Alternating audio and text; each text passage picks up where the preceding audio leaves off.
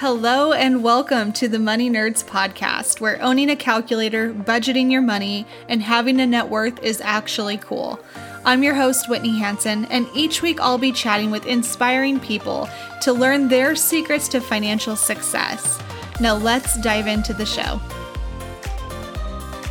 I'm very interested in how we teach women versus men about money. I think it's so important, and especially when it comes to dealing with kids or anybody that's from a younger generation, the way we talk about money and the types of topics that we talk about with men versus women tends to be different unfortunately. While it should be the exact same, we I think we all kind of know men tend to have more conversations around investing and negotiation and things like that, more of the income earning side. And women tend to have more conversations around budgeting or stretching the dollar. So it's no surprise that this stuff really trickles down into our everyday lives. And it's such such a part of our society that sometimes it's so ingrained we don't even realize that we are doing that. We don't even realize we're having those types of conversations. That's why I was so excited about today's guest Kimberly Davis. Kimberly Davis has more than 25 years of finance, legal, and corporate experience and is a managing partner and director at the Bahnsen Group, a bi-coastal wealth management firm, where she specializes in personal wealth advising. She's also a certified divorce financial analyst, focusing on helping women transition to financial independence after life altering events such as death, or divorce. Kimberly is the host of The Fiscal Feminist, a podcast and a platform about women and their relationship with money and finance. She's also an author of a book called The Fiscal Th- Feminist, and I highly recommend checking it out because it really details out a lot of the differences between men and women when it comes to money. But more than anything, it teaches you how to grow your money, which I think is such a huge important step for so many people. In this episode, we cover a ton of ground. Here's a little sampling of what you're going to learn. We talk about where Kimberly's passion for finances really came from and her experience as a financial advisor. And it's a really powerful story that I think a lot of people can relate to. We talk about trying parts of Kimberly's life that served as financial lessons for her, unrealistic expectations around primary breadwinning and motherhood how women can shift the conversation around money by addressing finance on the micro and macro levels, why women need to be intentional with their career choices and realize that good is good enough, the importance of automation in your finances, how Kimberly advises people that feel like they are too far behind to start investing in their retirement. I hear this often.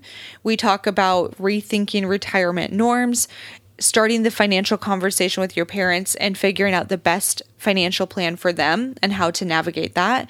And of course, how to approach prenups and why it's not just about the income side. And we often don't think about the debt side of prenups, but it's a really important conversation. I hope you guys enjoyed this episode. I know I definitely learned a lot from Kimberly, and I think you will too. If you enjoyed this, make sure you do me the biggest favor and leave a five star review on whatever podcast player that you're listening on. It means so much to me, and it really does help this show get in front of even more people. I am so grateful to all of you that listen in, and let's go ahead and dive into this conversation with my friend Kimberly Davis. Hey guys, so welcome back to another episode. I am so excited to be joined by new author Kimberly Davis, who has an incredible book called The Fiscal Feminist. I'm so excited to talk all things financial relations with women. So, Kimberly, thank you so much for hanging out. Well, Whitney, thank you for having me. I'm super excited to talk to your audience today and share a little bit about the book. It's The Fiscal Feminist, a financial wake up call for women, but everything I have to say is equally applicable to men. So don't be put off by the name, the name. Men you can listen to and learn. I love it so much. So tell us a little bit about your background. How did you get into talking to people about money? Where did that come from? So I started off as being a corporate securities lawyer in New York, and I did that for many years. And then I became an investment banker. And so that's kind of my roots of, you know, how I have my capital markets knowledge and my you know my kind of passion for it so to speak. I then went on to be you know i became a mom and i was a stay-at-home mom for a while and then i had my own fashion company for a while and and i was doing that part when i lived in london. And then i moved back to the united states and decided i wanted to get back to my roots of capital markets and so i got a job at morgan stanley as a financial advisor And then ultimately, my group uh, at Morgan Stanley became independent advisors. We're now I'm now a managing director and a partner at the Bahnsen Group, which is an in- independent financial advisor, registered financial advisor. So through my experience as a financial advisor, uh, that's how this book and my and the platform the fiscal feminist came to be. It mm-hmm. was something that i'm very passionate about because i wanted to reach out to women of all economic strata to help them organize and take control of their finances so that they could become more empowered in their life and make better decisions and literally become ceo of their lives instead of other people controlling it or letting their money control them yeah. So, you know, it's been a journey through my, it's a, it was a combination of my professional journey and then my life journey and the things that happened to me along the way because I've had some real ups and downs and some of the downs have been defining moments mm-hmm. which when I came out of those situations uh, especially my divorce after 23 years and all the things that happened and it was what they call a gray divorce because i was in my 50s i thought wow i don't ever want any woman or man for that matter to live in the fear that i lived in for five or six years while this thing was unfolding. It was really really unpleasant. And that the combination of my professional knowledge and my life journey brought me to this place. It makes a lot of sense. I find so many of us that talk about money it does come from that place of we want to serve others and more than anything we want them to avoid some of the mistakes that maybe we made. I'm curious aside from the divorce can you take us back to a moment where you said things felt very trying for you and maybe you came out ahead with a really good financial lesson from that? Outside of the divorce in another yeah, so, sure. Like maybe yeah, you experienced I mean, so a lot of debt. Of things. You know, look, I've been going through this journey since the 80s, right? So a couple of things like when I talk about career choices and also advocating for yourself, I have been in situations where you know I was fully aware after trying to negotiate or whatever of not being paid the same amount as a male counterpart.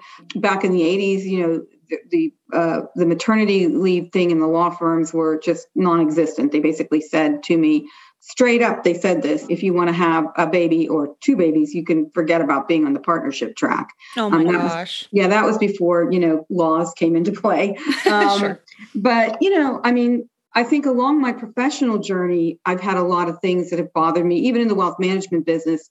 You know, when I started off at Morgan Stanley, I know there was a different pay structure for different people, and I fought against that and lost that fight. But I desperately, you know, needed to get a job at that point. So those types of things have definitely impacted me along the way and made me more of an advocate tell women women to be advocates for themselves not to be afraid to negotiate yeah. and to try to you know buck the system. I think things are getting a bit better but we still have a long way to go.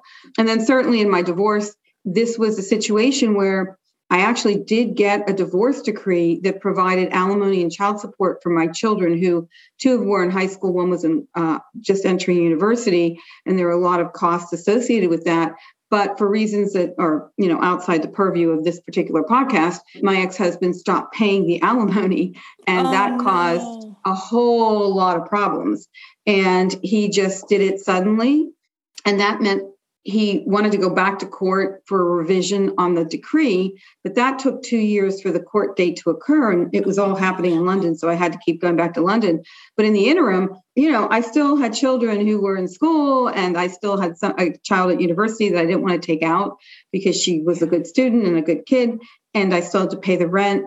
And so um, the money that I did had have you know it got diminished very quickly um, because i was trying to support four people and it, it, then it caused me to go into debt because i had to still pay legal fees and i needed to get through you know like just paying rent and feeding my children. And so one day i was i was trying to get jobs and you know at that point i'm like a 55 year old woman.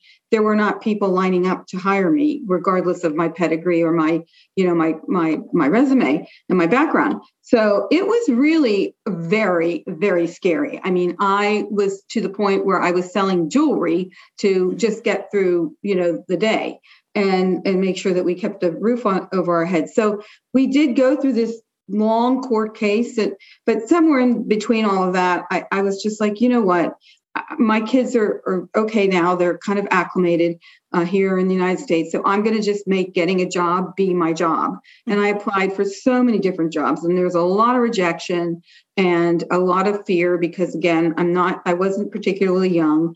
And then I got the job at Morgan Stanley, and which was right in my wheelhouse. So whether it was just dogged persistence on my part, and you know, applying for over 100 jobs, and, and or just divine intervention, whatever it is, I got the job, and it was the perfect job for me to build um, a really wonderful career that I have now. But it could have ended very badly for me, and I blame myself for some of this, right? Because I did not have my eye on the ball. And while I was married, I was busy with the children or, you know, busy with the house, whatever I was doing. Sure. And I, you know, but I just wasn't paying attention to the financial situation. And that really came back to be a detriment to me. So I think, you know, when I think back on that whole thing, I there were ways that I could have made sure that I wasn't in that position that I was in at that point. And now I know what those things are, and I very much want to share them with everyone that I know.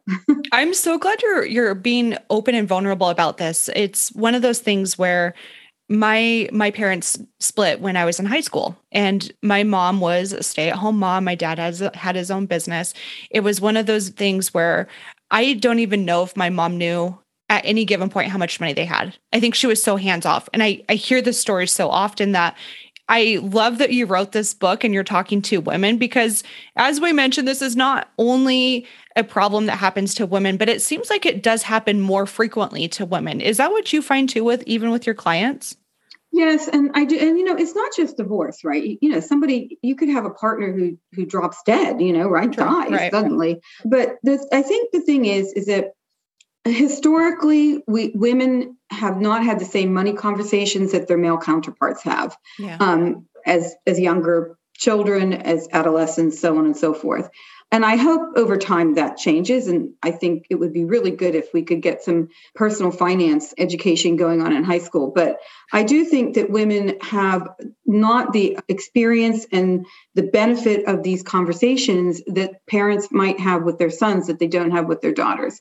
I also think that women regardless of whether we like it or not, 70% of caregiving in this country, whether it's for the elderly or for children or whatever, is done by women. So that by definition means that they are going to have more issues with you know having to bifurcate their time between caregiving and professions and maybe stepping out of professions for a while which has a great detriment to their long-term economic situation. And so i think women and there's also you know uh, segregation in career choices. Sometimes you know i think women are choosing careers that are not as bulletproof as they could be. So there are a number and then of course the pay parity thing. You know women still do make less money than men per hour. It's just a fact. I believe it's something like 82 cents to the dollar. So you know i think we have all these disadvantages and that we need to work with.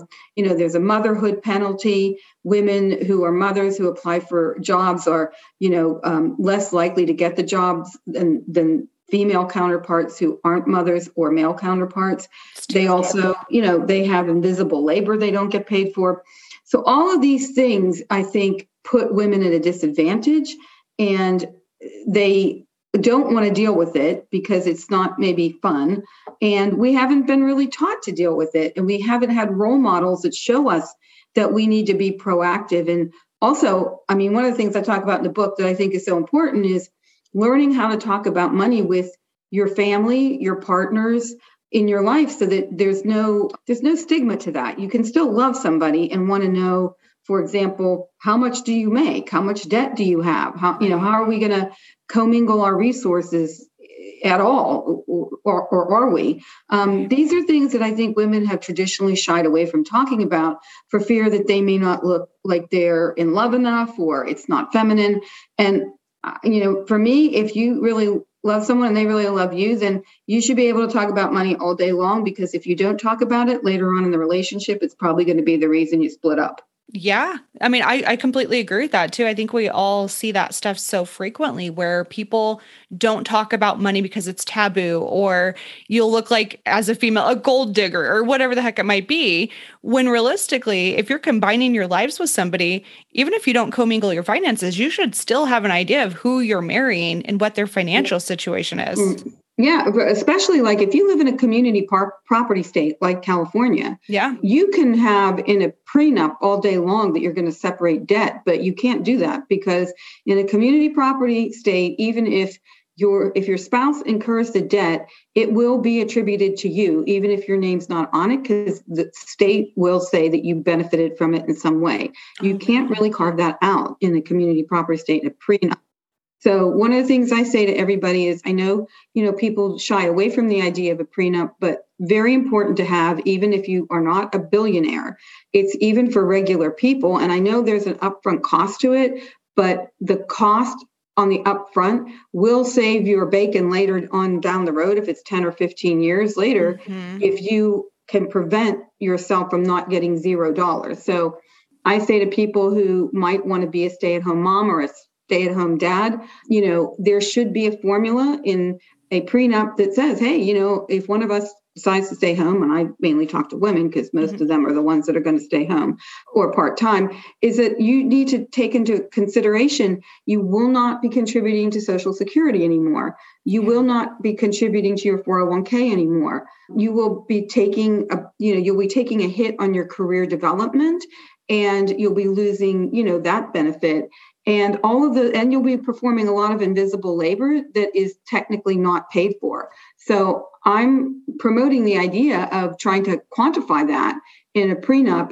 by way of some sort of formula which is getting traction with some divorce lawyers that I've been speaking to, which basically says, okay, well, if I'm out of the workforce for 10 years and I haven't contributed to my 401k for 10 years and I haven't contributed to Social Security and I'm doing all this labor, what would the equivalent be for a nanny? You know, you can come up with a number that sounds realistic mm-hmm. and take it out over the number of years that you're doing it but that will at least give you something you know that's already written into the agreement if something were to happen later on and we should be able to talk openly about that without guilt or fear that we look like you know we're somehow kind of not women who are in love with our partners. Right. You know? I don't know where that stigma comes from. It's so BS. I hear that all the time too. And I'm like, are you kidding? Like, if you're going to stay home and raise kids and take time out of your own career, that is absolutely valuable. Absolutely. I mean, you know, I always say, and I I, got, I heard this quote some, and I always like to repeat it: is that women are supposed to work like they don't have kids and be mothers like they don't work. Mm. And that's impossible, right? Mm-hmm. I mean, we've mm-hmm. come a long way. You should be able to do both. And another thing that I think speaks to our anachronistic kind of mindset that we still are clinging on to is that often when women are the primary breadwinners, and I quote this in my book, you know, they will straight up lie about how much they make compared to their spouse and increase how much their spouse makes and diminish how much wow. they make. Because they still are stuck in this notion you know that that men should be the primary breadwinner. And that goes that's what the motherhood penalty is about as well you know. Women when they have babies they get their amount of money that they make reduces and men's go up because you know they're fathers now and they're more likely to get raises. So we still have this so ingrained in our in our in our society thinking. And you know I, I hope over time because more and more women are becoming primary breadwinners. Yeah, so are. you know in the interest of them having healthy balanced lives you know they need to uh, understand that they shouldn't be ashamed of that and they need to take ownership of it and and also use their voices and make sure they're picking careers that accommodate it and companies that have policies that are favorable to flexible work hours and you know are actually walking the walk and talking the talk. So it's up to each of us to take responsibility to do that due diligence for the companies that we choose to work for that is such a really great point too of taking that ownership back, kind of that internal locus of control of like I I do have a say in how this works and looks. A lot of the common like maybe misconceptions that we have about women in the in the workplace and just this whole mindset issue, it does seem like it does come down to societal mindset. But I'm curious for you. Your book did a really good job of exploring where this comes from and how we can kind of like bust out of this misconception how do how do you believe women start to shift this conversation about money in general well i think there are two levels to this whole thing one is a micro level the individual level and the other is the macro level which is more the societal level right mm-hmm. so with the micro level i think the first thing that women can, can do and i know this sounds very granular and almost boring is that they need to get their personal finances in order. So I think a lot of people want to live in denial and they just don't want to deal with this, you know. And I think if women have their personal infrastructure in place, they you know they understand how to do a budget they get rid of their debt they have an emergency fund they you know they're maxing out on their retirement mm-hmm. they're you know they're doing all the right things that i lay out in chapter 5 of my book as to you know how to have your personal finances in order this gives you the infrastructure, right? And when you are knowledgeable about your own financial situation and you understand the money that's coming in, the money that's going out, and you know why you have debt, what you need to do to get rid of the debt, and if you have a you know emergency savings in case you have an ailment or there's something that happens to you that you can survive for six months without freaking out, or you want to change your job and that gives you some breathing room. All of those things are going to make you a more uh, a happier person because you're going to have less stress, right? Because you have knowledge. Knowledge is power. Not having knowledge usually equates to fear, and fear usually equates to being paralyzed and not really doing anything. So each person, I think, if each woman takes her own responsibility, gets knowledgeable, is a role, role model to others by her behavior, then other women will see that and say, you know what, like that woman has her her her shit together. I want to be like her, right? And then I think that's the first thing. It's just have your personal finance house in order. The second thing I think is you need. I think women need to be more strategic in their career choices. You know, we do have a bit of se- career segregation, right? Women may uh, go more towards hospitality or you know other types of careers that may be not as bulletproof in a recession or like during covid. So you know maybe take uh, some time to evaluate professions that might you know be a little more bulletproof.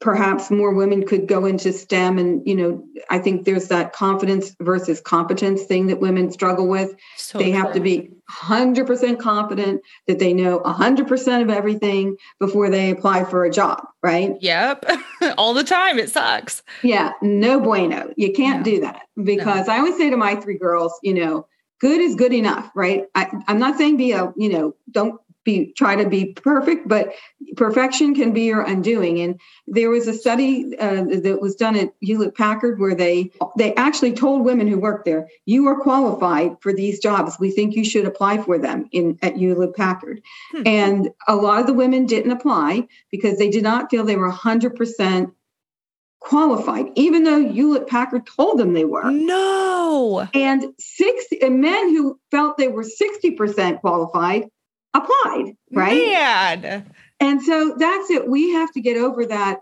good little girl, 100% perfection. That's crazy. That is going to hold you back and it's going to cause you all kinds of psychological problems. So, so I think I do think that women need to be very intentional with their career choices. Again, they need to look for companies that are actually putting in place policies and you know walking the walk for people to be parents to maybe work remotely if they need to, um, not having metrics of evaluation based on FaceTime in the office, but actual mm-hmm. results. Yep. Look into all of those things because that will give you a better career. And then, of course, you know, negotiating. You can't, you know, there are ways to negotiate without people think you're thinking you're bitchy. Yep. Um, and it's even a shame that I have to say that because men can negotiate all day long and, and no one is ever going to accuse them. They're going to be considered confident, strong, whatever. Women, sometimes it gets a little bit convoluted and people may make a lot of commentary about it. But I do think there are ways to negotiate. You can try to make it look like it's for the betterment of the company or whatever. There are ways to mm-hmm. position it, but you got to negotiate for yourselves.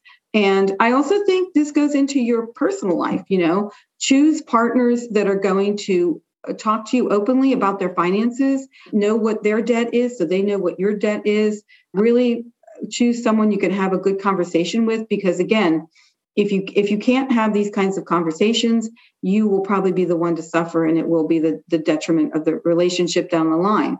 Now, on a macro level, I would say your vote is very important so if you care about the child care tax credit or you care about, you know, pregnancy protection and the law or, you know, gender parity, then you need to vote in that way so that we actually can start making change through you know the government. Now the government can't solve everything. So again i always go back to so you know it's our personal responsibility to to to, to put these things in motion in our own lives.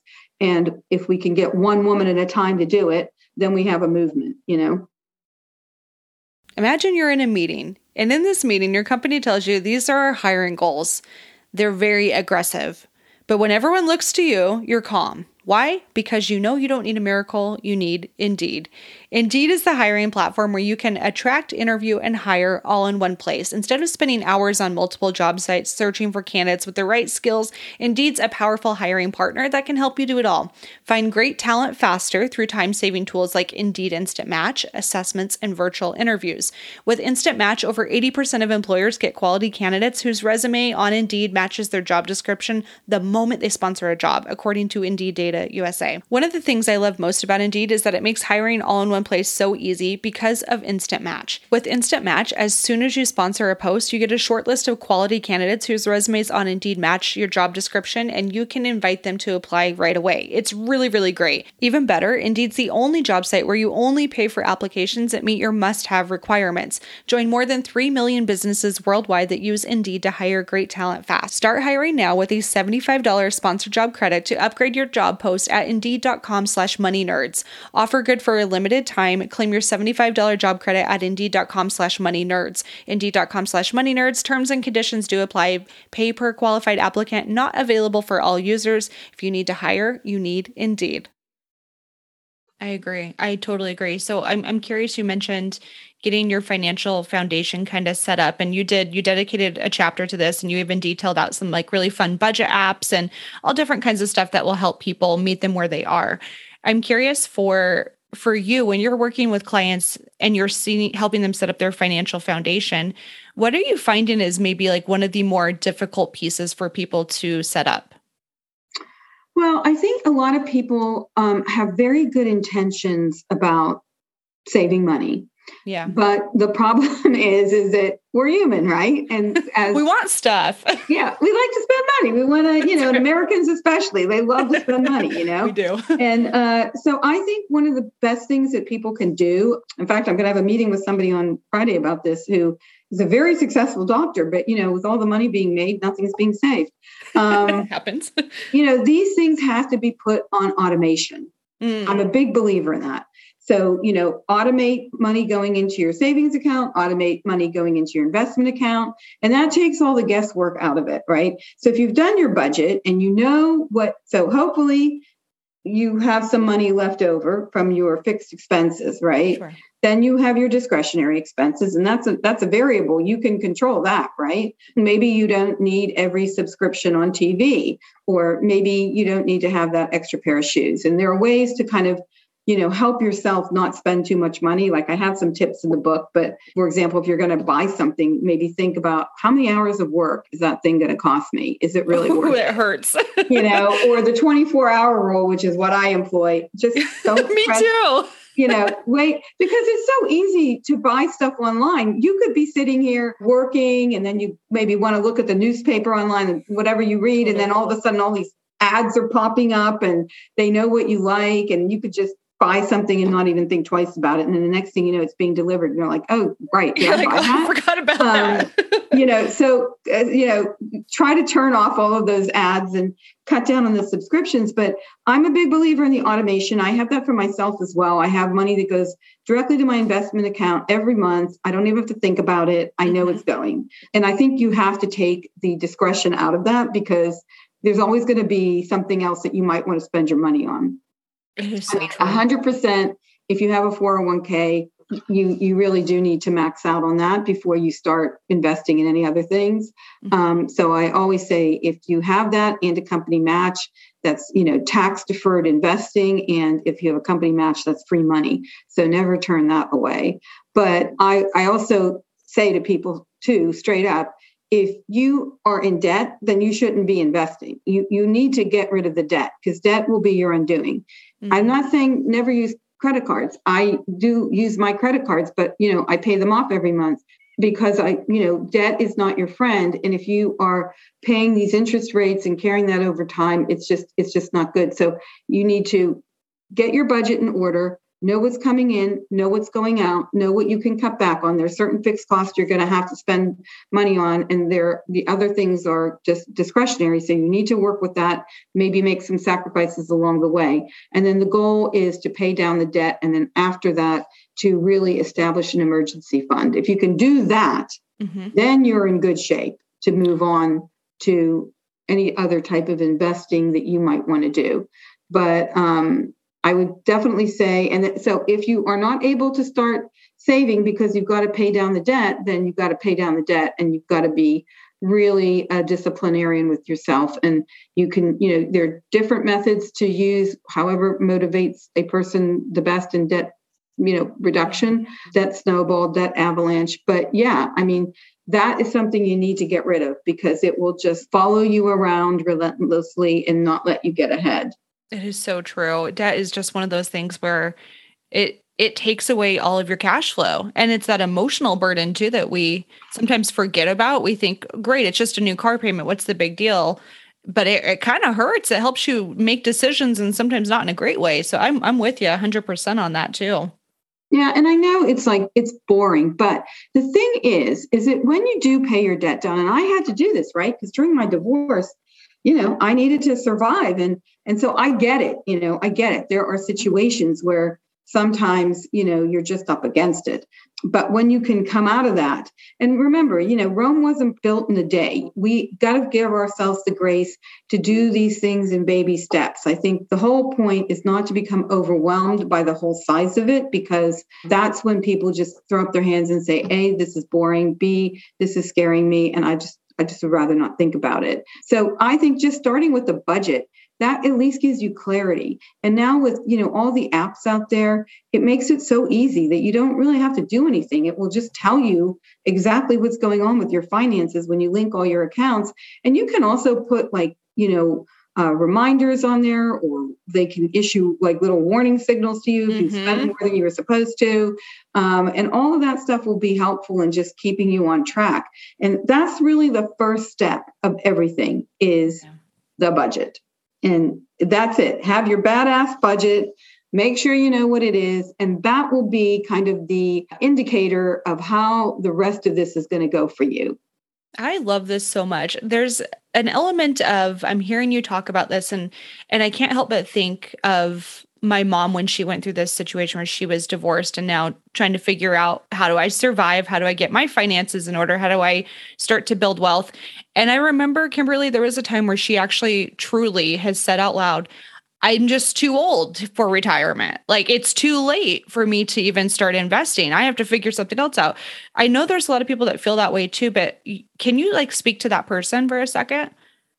Well, you know, look, it's never too late to start. I mean, I'm the poster child for that because I had to play catch up. You know, I dissipated all my assets for taking care of my children and whatnot. And, you yeah. know, I'm sure, you know, Suze Orman would say I was wrong about that because I know she often says, you know, uh, don't educate your children if you're taking it away from your retirement. But totally. As a mother and someone who had a great education, I just couldn't do that. And did, you know, it did come to my detriment. So the re- the reality is, is for me, I'm just going to have to work longer than I mm-hmm. probably would have if I had been working all the time throughout my career.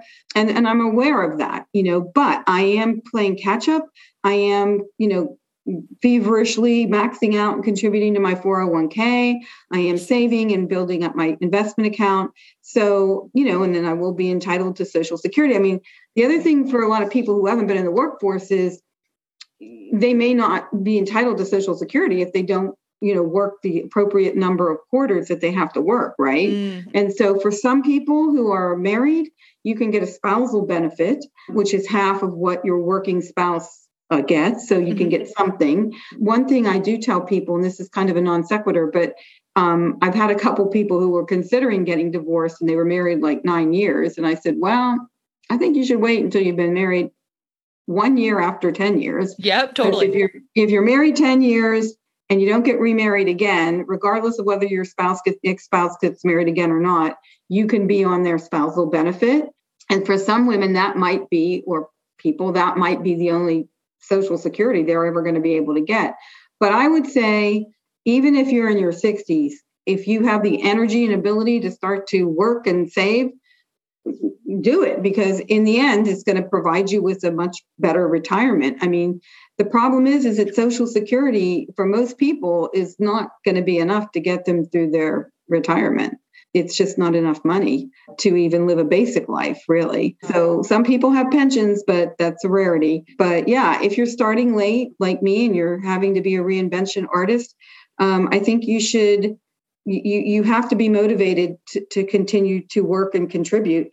And excuse me and for me like i was i hated everything i went through because it was really painful. And but now that i'm at the other end of it i realize like this is my time to self-realize right? Yes totally. Life, life has so many seasons. And i if i hadn't gotten that divorce and i had stayed in london i would have never done any of this. Right. i wouldn't be talking to you right now Right. You know, and I believe this is my destiny. So sometimes it all happens for a reason. And I do think more and more people are just working longer. They're not retiring at 62 anymore. I mean, what the heck are you going to do anyway at 62? I'm always like, what would I do all day? I know. Um, Me, I think of that all the time too. I'm like, I'm not going to sit on a beach. That sounds kind of boring after a couple hours. yeah. I mean, maybe I could do that for like a month. And then after a month, I'd yeah. Like, everyone would, I'd probably end up just drinking too much because I'd be Me too. on the beach drinking rose wine all day. Um, sounds kind of nice right now, though. That's not a bad idea. Uh, but yeah, I mean, I think it, you know, I think it's a it's a new day dawning. I do think that the notion of people retiring at 62 and 65 is is really not, especially if people have been there have been people who even have invested but they've invested poorly and you know they have yeah. to keep making up for their poor decisions so and you know with longevity too you know we're all living longer and women are living even longer than men so they are you know generally outliving men by about five years which means they have five more years of expenses five more years of medical costs so these are you know that's another reason why I think it's very urgent for women to be focusing on this because they are going to have a lot longer to deal with being alive and paying for themselves. Mm-hmm. Um, and you don't want to have a retirement where you don't live in dignity because, yeah, that's no fun.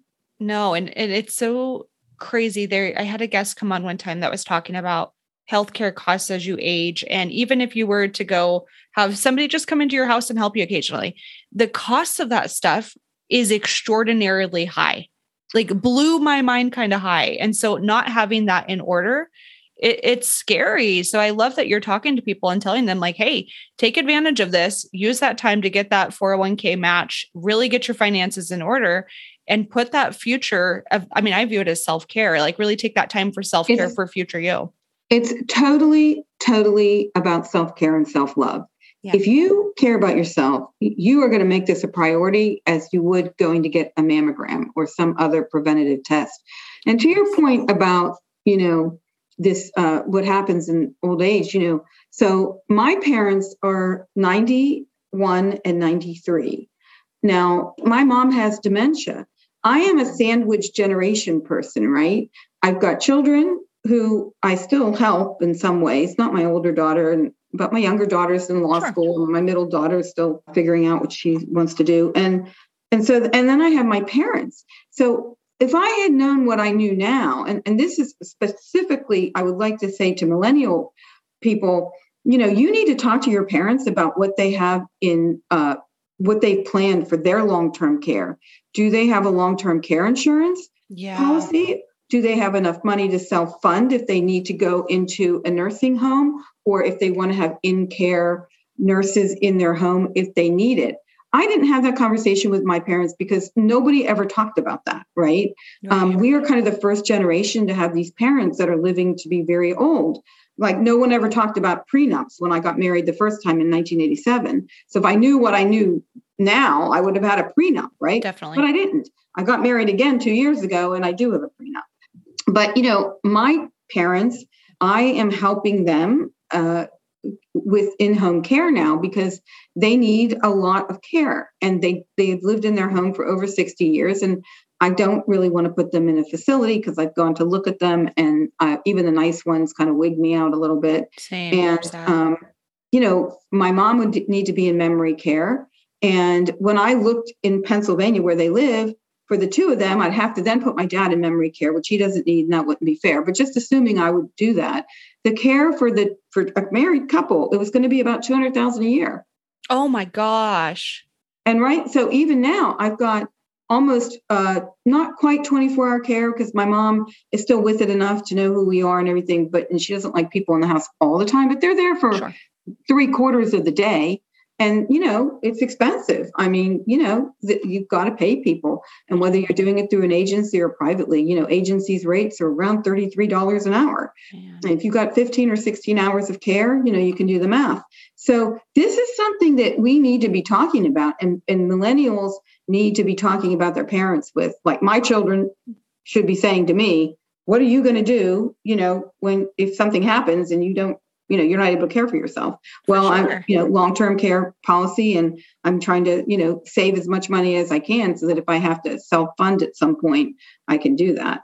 Um, but th- this is a really big question because it is a very very expensive endeavor.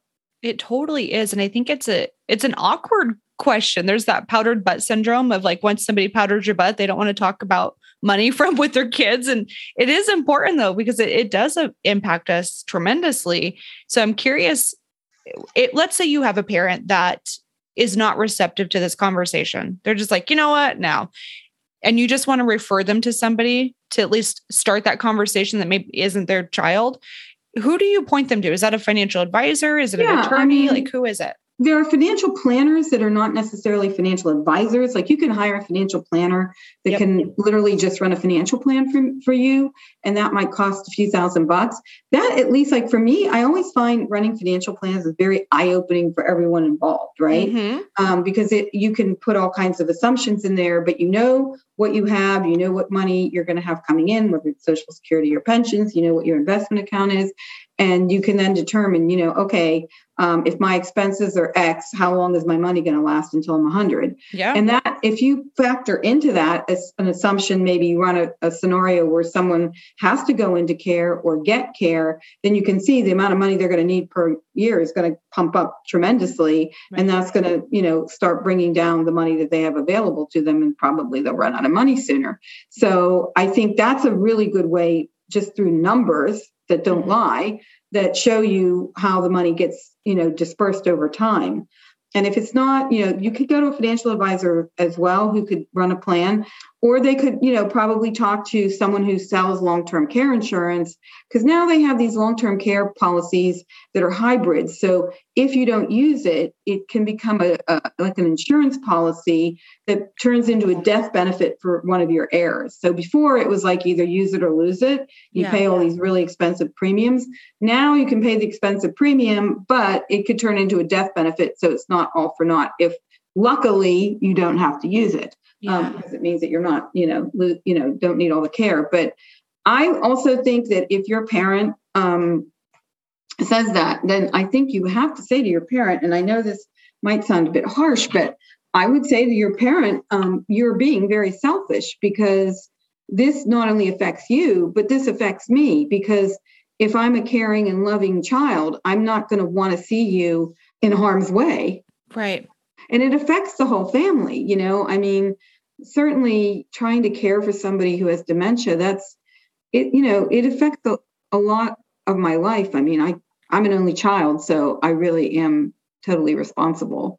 Yeah. um and so I, I think you have to kind of really get people to focus and this is one of those money conversations because money conversations aren't just with a partner or a spouse it's also with your family these kinds of things you know? And and you need to just say you know like we need to talk about this because um, and, and, just also you would need to know what their medical directives are too you know? Yeah. everyone should have some sort of planning w- with a will or a trust and then also the medical directives and powers of attorney so that if the person cannot make any decisions for themselves there's somebody there that can do it. Because you know you, you don't want other people making those decisions. No no and especially when when you have instances where you don't like i have a, a, good friend too that her her mother went through alzheimer's and it it got it got rough you know and if she wouldn't have had those documents in place yeah knowing exactly what her mom wanted it would have been a really tough situation on her too and yeah. so it was it became a it's a crappy conversation to have and it's really it sucks. Like nobody wants to have these conversations, but they're so critical. And so I'm really glad that you are bringing this stuff up to just remind us of like, hey, we need to do our due diligence here and have these conversations, even if they hurt and even if they're awkward. Right. I mean, my grandparents died when I was when they were 63. So oh, wow, my parents very young. Yeah, they didn't have to deal with any of this, but it can really affect families because mm-hmm. you know i have so many friends whose parents are either moving in with them or they're trying to figure out where to put them and expensive and oh my god you know it, it because you you know unless you're a heartless person right, you can't right. just turn your back on your parents or, no. your aunt or whoever so it is a really big issue that we need to talk about and people need to like get over any sort of awkwardness or fear they have in talking about it. I think mm-hmm. it's something that's really important because it will cut into the child's finances at a time when that person is probably having children of their own, have their own expenses that they need to contend with. And then you add this other thing onto it if it's not planned for, that, that can really ruin. Oh, for you know, sure the younger the the child or who's an adult at this point but their financial situation you know yeah um, a couple hundred thousand dollars that that's no small amount yeah and also it's just the psychological aspect of it you know like mm. I, I was just trying to put together this team of care workers and it was really difficult because you know agencies don't have of staffing um, they can't guarantee you the same person they can't even guarantee you the shift you know because they're having a hard time finding people to staff. So there's a real psychological element to this as well. It's it's uh, it can be very you know taxing. So all of these conversations um, are important to have early on so whether it's before you get married uh, or you know with your parents um, all of these things you need to get sorted out so that there are no mm-hmm. big surprises down the road that could really upset the apple cart, you know? Amen to that. I, I can't help but feel that so much of this conversation we've been having comes down to women supporting women like like truly not just like saying girl power but truly supporting each other and coming together to have these difficult conversations and being vulnerable and open and hey here's what i'm going through with my kids this is what i'm going through with my parents this is what i personally am going through of having that safe place where we can openly communicate about finances. Yeah, and not feel guilt like hey, you know, yeah. if you're if you have to if you want to work and you are working and maybe you don't know, you know, where I was listening to someone I was having a conversation with someone the other day and they said, you know, um, she's a full-time working mom and um, I believe she's also the primary breadwinner in her house. And she said, you know, I, I realized my husband usually does the lunch boxes every day. And uh, and for whatever reason, she had to do it this one day. And she said, I realized I didn't know where the lunch boxes were. Yeah. And then totally. she said, and then I thought, oh, I'm not going to feel guilty about this because I'm paying for the lunch boxes. So, you know, we need to be nicer to ourselves, right? Everything yes. isn't going to be perfect. You know, it's not going to be a 1950s, you know, family show like, you know, we all, you know, people kind of think is the per- perfect family. the um, Brady Bunch. yeah. Women need to like, you know, understand that now it's a different day. You can't do everything. Be kind to yourself and support other women. Vote in a way that, you know, helps women.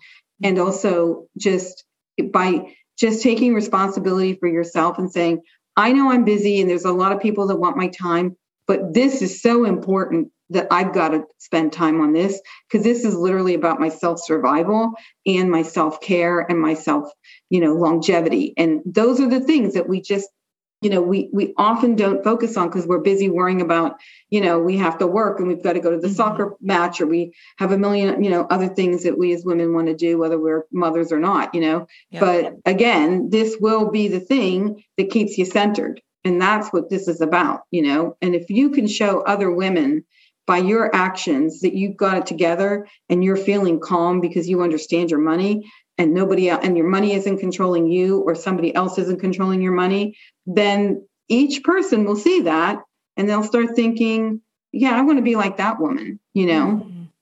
I love it so much. Kimberly, this is such a good conversation. It's it's been very eye-opening for me too of just thinking about the bigger picture conversations I need to be having with my own close family and friends and thinking through these pieces where sometimes I avoid them if I'm being yeah. honest.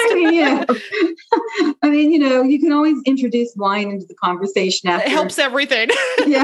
As long as everyone doesn't get drunk and you remember what you talked about. But, you know, yeah, no to, to set up the conversation without it being like you know very uh too clinical but yeah know. exactly exactly.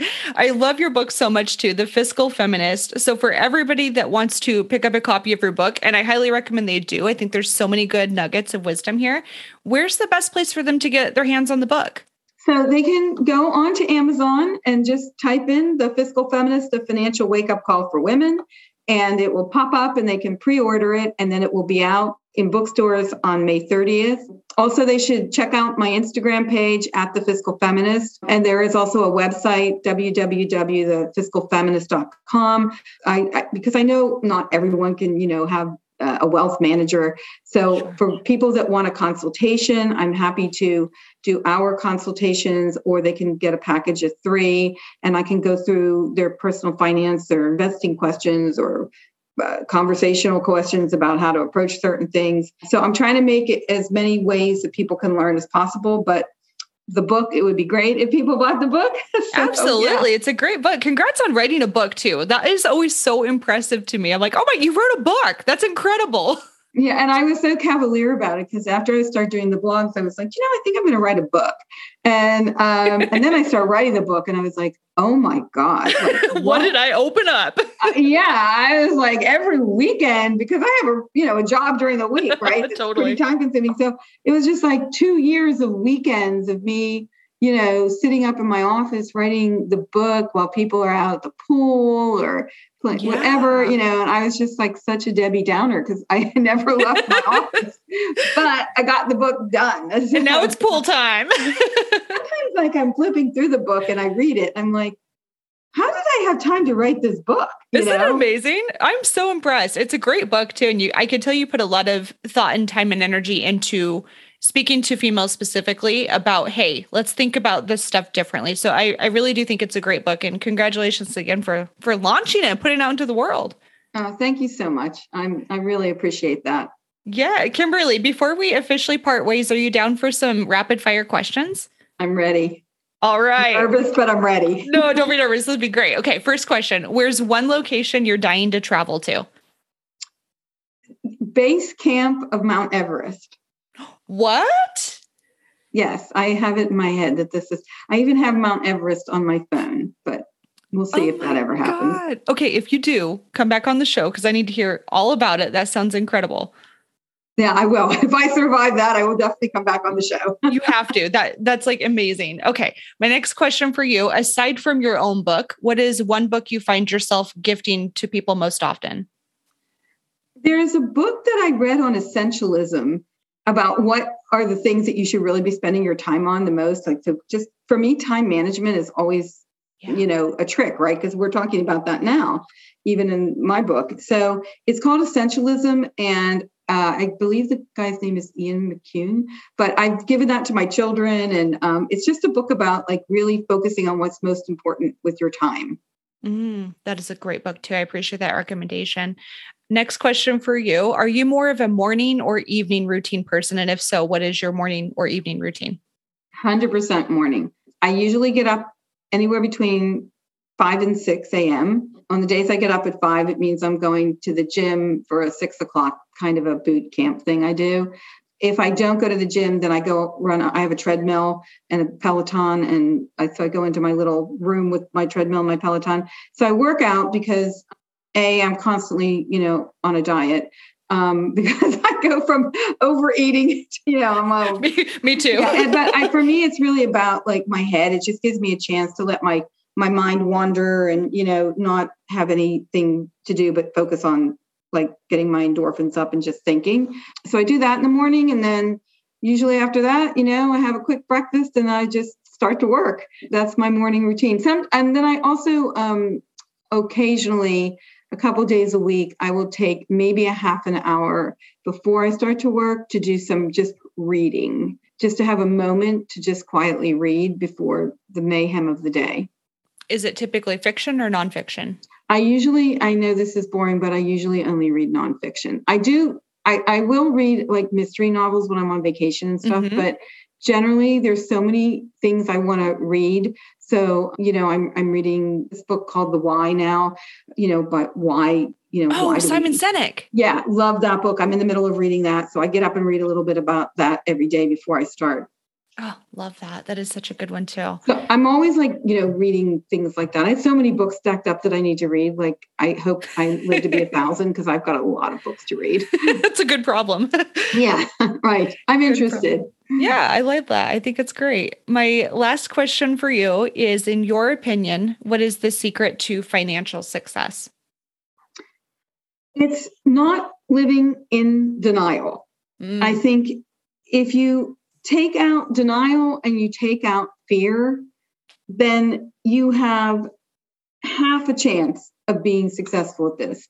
I think when you when you just don't want to look at something and you just want to live in denial and you can't just put your eyes wide open as to what's going on, then you can never make good decisions. And then you couple that with fear, whether it's fear of you know confronting your debt problem or as an investor you're fearful and you come out of the market you know when there's a lot of volatility which is obviously not a good plan.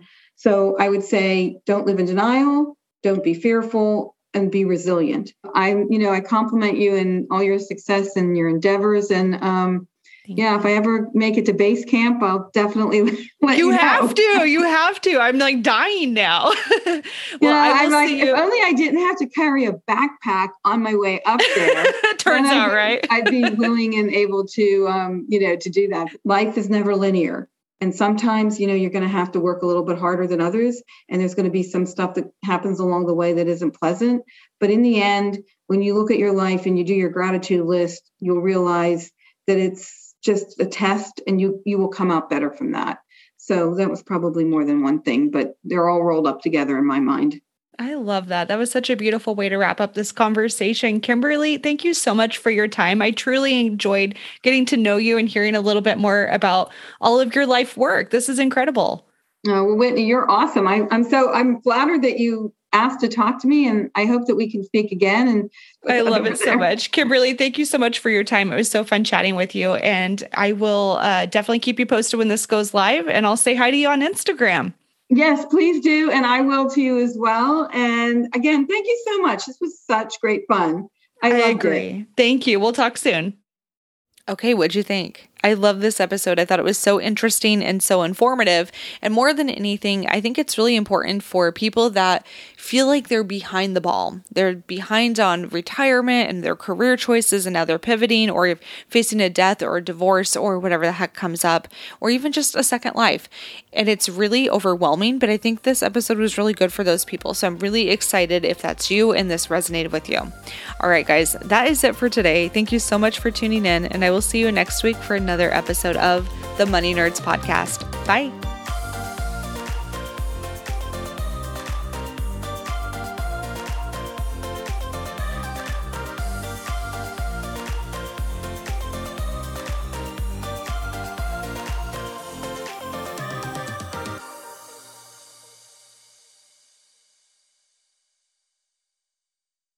Ignorance is not bliss. As women, burying our heads in the sand when it comes to our money has dire consequences. But yet, so many of us have employed this detrimental strategy. After over two decades of experience, I've discovered that women face a twofold crisis of competence and confidence regarding how they approach and handle finances. It's time to close that gap. I wrote The Fiscal Feminist, a financial wake up call for women to teach women how to take charge of their money and control their financial destinies. This book will help you achieve financial literacy, establish the right tools and rules for managing your money and relationships, and to plan for your future. It's time to gain and maintain financial wellness on your own terms. Head to fiscalfeminist.com to order your copy today.